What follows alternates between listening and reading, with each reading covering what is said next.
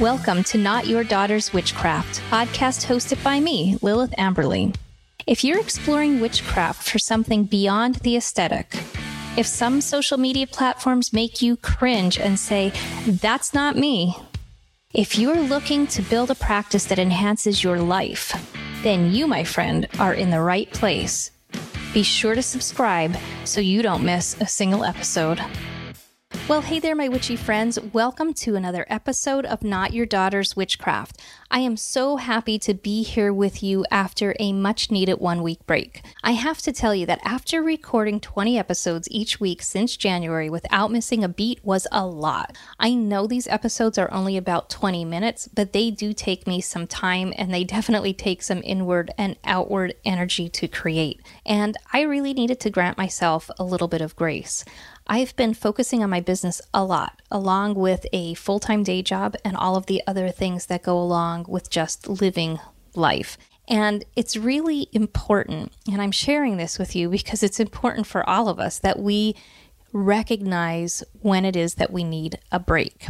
I sent an email out about a week or so ago to my VIP list, and in that email, I shared that I may be closing the retail merchandise side of my business. I started this business a year ago, and while I love witchy merchandise and I love going through the buying experience and trying to find things that I think my customers will love too, it's a huge time drain on me. And from a financial standpoint, I lost more money than I made. So it's just something that I think is probably not feasible going forward. But I do want to move the inventory that's here. I want to be able to free up some room and free up some cash in order to put that into other aspects of my business and kind of move on. You know, that's part of life. I said to myself, okay, so this part of my business, it's a time drain, it's a money drain, but is it bringing me any joy or any fulfillment? Because maybe there are other things to consider.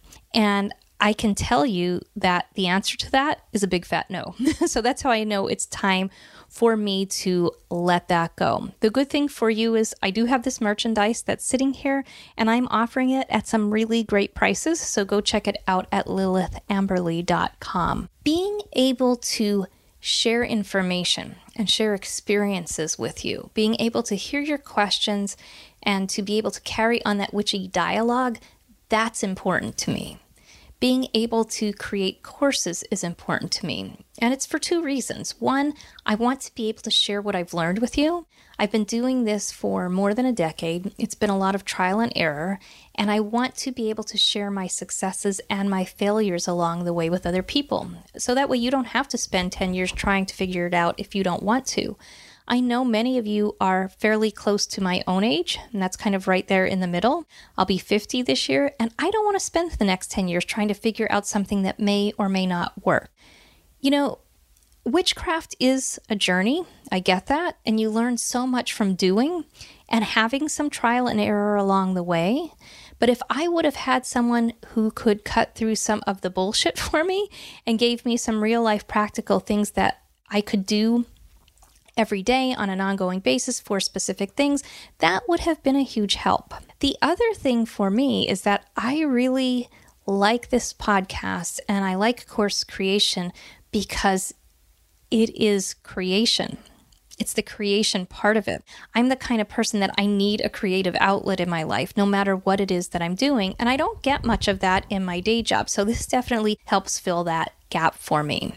I shared in the last episode how all that deep water energy was really leaving me feel a bit heavy. I was struggling with that, but it forced me to spend some time reflecting on what's important to me, what's bringing me joy and fulfillment in my life, and what isn't. I drew a card for myself to help bring clarity to the situation, and I pulled from my Wildwood deck. I don't normally read from this deck, but this was the first deck that I was ever exposed to, so I've always had this special relationship with it.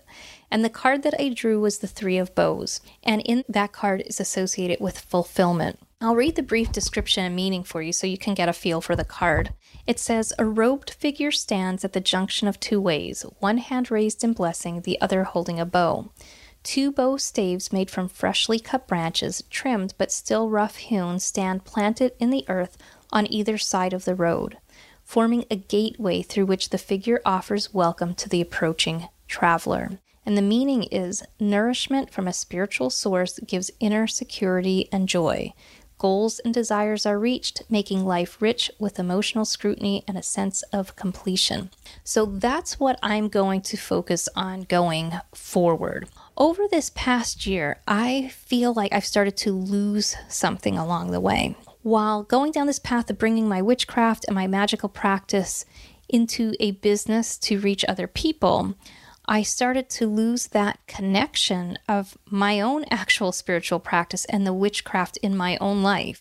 And a lot of that is really for lack of time. And I want to make sure that the things I'm sharing that I'm still also doing because these practices have shaped my life in such a meaningful and fulfilling way. And I don't want to lose that. I don't want this to start becoming one more thing that I need to do. I want it to continue to be something that I want to do. In addition to closing out my retail business, at least over the course of the summer here, I'm going to cut back my podcast episodes to twice a month.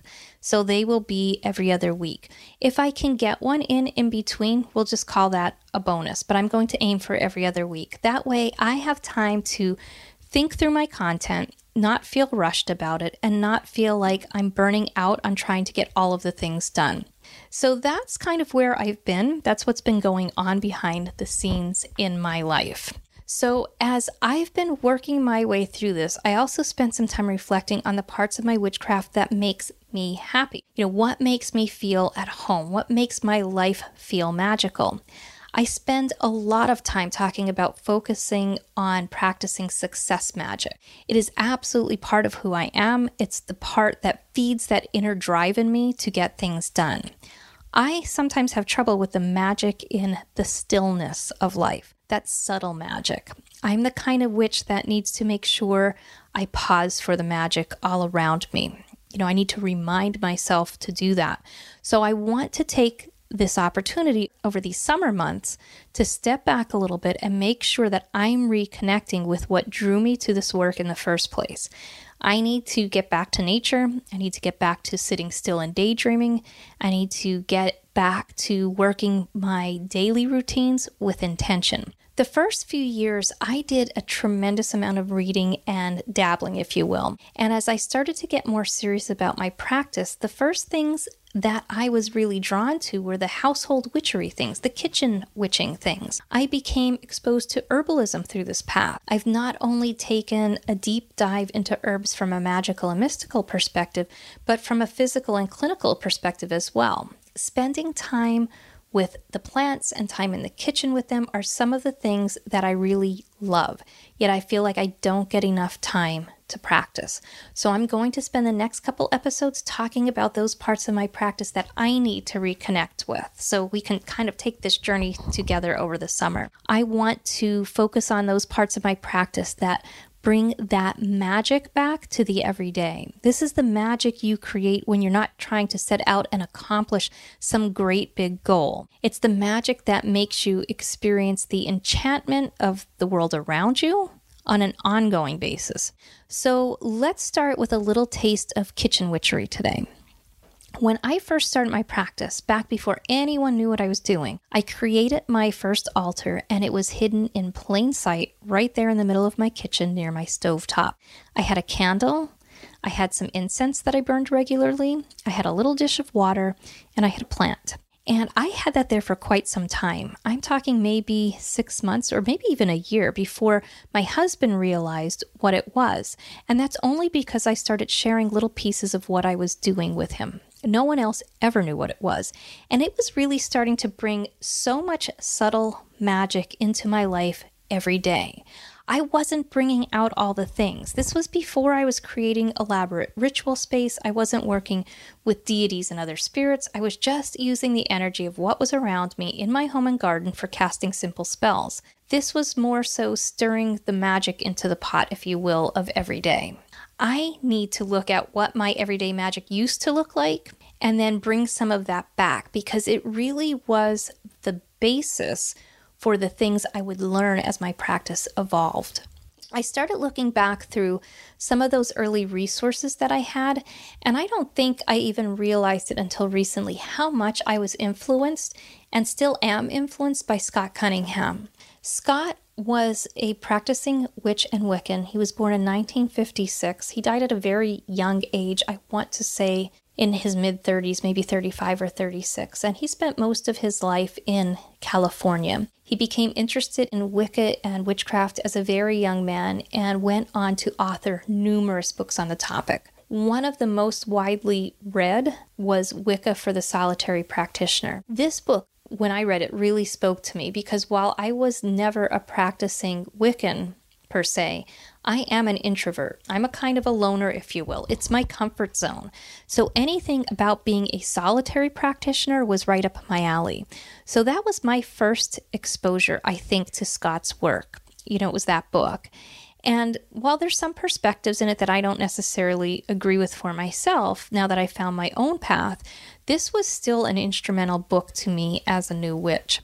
Another one of the books that Scott wrote, and I keep it in my kitchen to this day is his Encyclopedia of Wicca in the Kitchen. It's such a great collection of you know, the different foods and their magical properties associated with them. He has a whole list in there of the foods, the planetary correspondences, the elemental energy that are associated with them, practical magical uses. It's still a go to resource for me. So, highly recommended. If you don't have it, check that one out.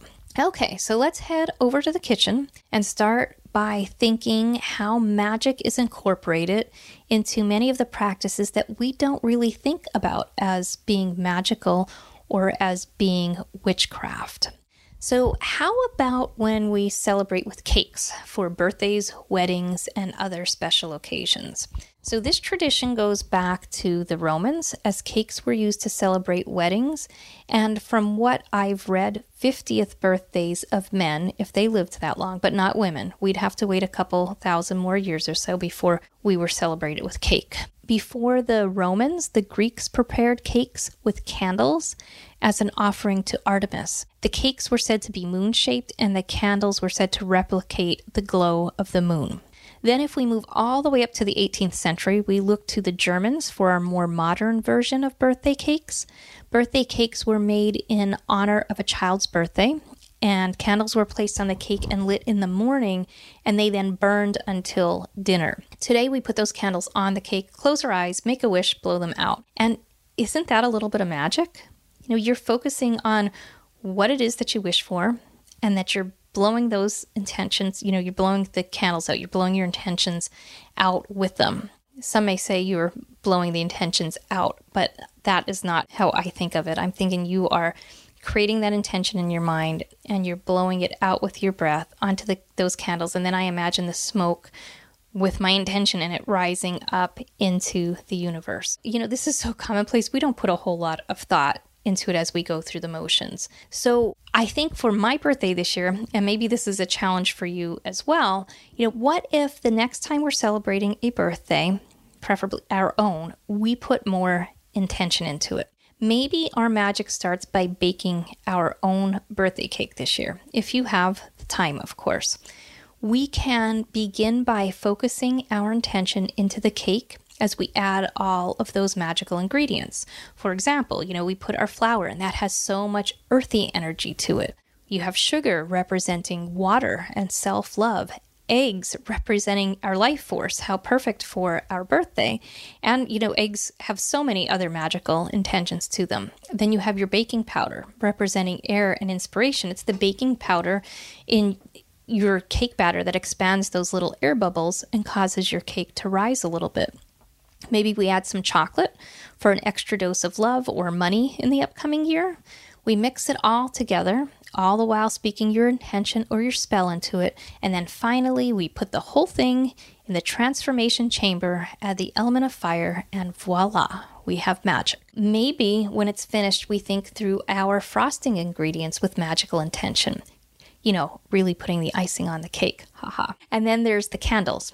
What color or colors will you use? How about red for bringing some passion into your life? Or yellow for some confidence or inspiration, white for peace? Maybe it's a combination. Maybe you dress those candles in a magical oil. Just remember, these candles are very small, so you only need the tiniest little bit of magical oil.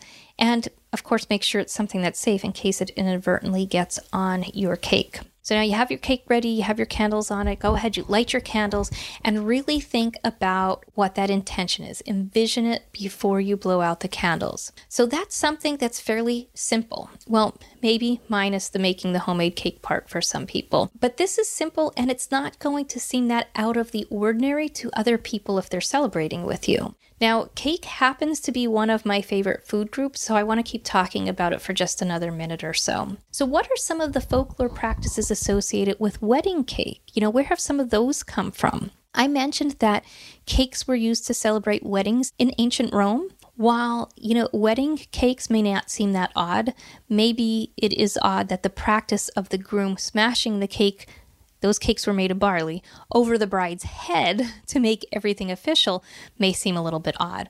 Or, you know, maybe that's not so different than smashing cake into each other's faces in modern times. Or how about something not so modern like a British recipe for bride's pie that includes lamb's testicles? Yeah, lamb's testicles. I'm thinking I probably would have stayed single if that was required. Of course, then, as time went on and sugar became more plentiful, cakes became more fanciful, and the wealthier you were, the grander the cake became. Queen Victoria's cake, I think, weighed in around 300 pounds, and a slice of that cake from 1840 sold at auction in 2016 for 1,500 pounds which totally reminds me of the Seinfeld episode. And I know I continue to date myself in these podcast episodes, but if anybody remembers that one where Elaine goes ahead, she raids Peterman's refrigerator and eats a piece of, I think it was like $29,000 cake from Edward VIII's wedding to Wallis Simpson, you know, but, but I digress. Anyway, so what's with the saving of a piece of cake? Well, saving a piece or the top tier of a multi tiered cake, freezing it, and eating it your one year anniversary is supposed to bring good luck. You know, my husband and I did that quite honestly, one year later, I think the cake sucked. Luckily for us, 20 years later, the marriage has been better than the cake. Another old divination tradition was baking charms into the cake. So maybe something like a heart for true love, or a clover for good luck, or a wedding bell for the next marriage. So when your guests ate their slice of your cake, the charm that they got foretold their future. And of course, it all came true, unless if, you know, they choked on the charm, but that's a different story. So there's a lot of magic, especially folk magic, baked into food. You can look up the magical association with just about any ingredient in a text like Cunningham's or other charts of correspondences, mostly related to plants, because most of what we're talking about here in the baking and the cooking process, I'm talking about all the different plant ingredients. So let's switch gears before we wrap things up for today and talk about kitchen witchin practices aside from the ingredients. One of the first things I learned when I was beginning my witchcraft practice was about stirring and the significance of the direction in which you stir. So, stirring deosil, that's with the sun or clockwise, or widdershins, which is counterclockwise. When you stir deosil, you're stirring something into the recipe. You're pulling in that positive energy or the energy that you're intending to add to the food. When you're stirring widdershins or counterclockwise, you're expelling negative energy with it. So as you're cooking for yourself or for other people, think what's your intention while you're cooking? Begin thinking of that dish that you're preparing as more than just something to eat. Think of the energy in the food and what kind of energy you bring into the recipe just through your actions alone. Speak your spells as you're stirring, say, that soup in your makeshift cauldron. And speaking of cauldron, Think about all of the tools that you have and you use in the kitchen that can be used with magical intention or carry special symbolism in our magic. Like cauldrons, you have cups and bowls. We use them to hold things, they bring things together. We create with them. Oftentimes, when we look at the shape of a bowl, we associate it with that mothering energy and creation. Then there's our ovens, and I'm going back to that cake again for a minute. We're taking all of those raw ingredients, adding the element of fire, and a transformation takes place. Also, but now think of your oven and what happens if we apply too much fire. So, either fire that's too hot or fire over too long of a period of time. The right amount gives us this beautiful, delicious transformation, but too much, and you end up with a burnt dish, or we end up burnt out. You know, how much is too much? And When do we need to back off? So think of, you know, again, the symbolism in that. What about where we store our food? I am so fortunate that I have an actual pantry in my house. So, not just a cabinet, it's a door that you open and a little room that you go in. And it reminds me so much of my great grandmother's. So, it's a it's a nice memory that I have. And I'm able to use that room to store all of my ingredients and tools in there. But how do I keep that space spiritually safe and protected and positive? What are some of the things that I can do? If I go back to Scott's book, one of the things that he suggests is keeping a rope of braided garlic or some chili peppers hung in and around the pantry to drive away any of those negative energies that, you know, wouldn't physically contaminate your food, but energetically contaminate your food. So those are the things in everyday life that we can do to bring some magic and intention into it. Think of all of the other tools that you use that really are magical instruments. How about the spoon that you're using when you're stirring something? Could you use that as a wand directing your energy into the dish? The use of some of these tools are so routine that we don't even think about them. So, my goal over this summer is to start thinking about them and bringing more intention into my everyday life. That's the part of witchcraft that isn't so driven by needing to get something done. And it's different than having, say, a morning ritual or practice, too. These are the ordinary, ongoing things every day. It's pausing in the morning and thinking about those magical beans going into my cup of coffee. What is being created there? What energy is going into that cup? Think of the transformation of that water. When I can really appreciate and reflect on all the magic around me, there is a certain comfort that I get, and it's different than any other comfort. To me, this is the secret to happiness. And the beauty of it is is that when I can experience this level of happiness in the ordinary, I stop relying on the thought that happiness comes from other places, other things, other people. And when I can do that, I mean, really do that, you know, find that happiness in myself and the things right around me every day. Now I have something that I can give back to other people. And that, my friend, is what keeps the energy flowing. That's what is meant by filling your own cup. You have to be able to fill it from the inside. So I hope you take some time to reflect on those magical everyday things that make your heart happy. And until next time, stay witchy, my friend. Now, before you go, I want to make sure that we stay connected. So go ahead, join my VIP list. It's witchlifeacademy.lilithamberly.com forward slash resources. The link will be in the show notes. And I want you to join my VIP list because when you do, you're going to have access to all of my free resources, the ones that are there now and the ones that I publish in the future. You're also going to have access to any upcoming offers, programs, courses, etc., that are going to come out. So I don't want you to miss that. I want to make sure that we stay connected. Now, if you enjoyed this episode, please go ahead and give the show a rating. That's so important, especially for newer podcasts. I would really, really appreciate that. Until next time, I hope you have a most wonderful and magical day.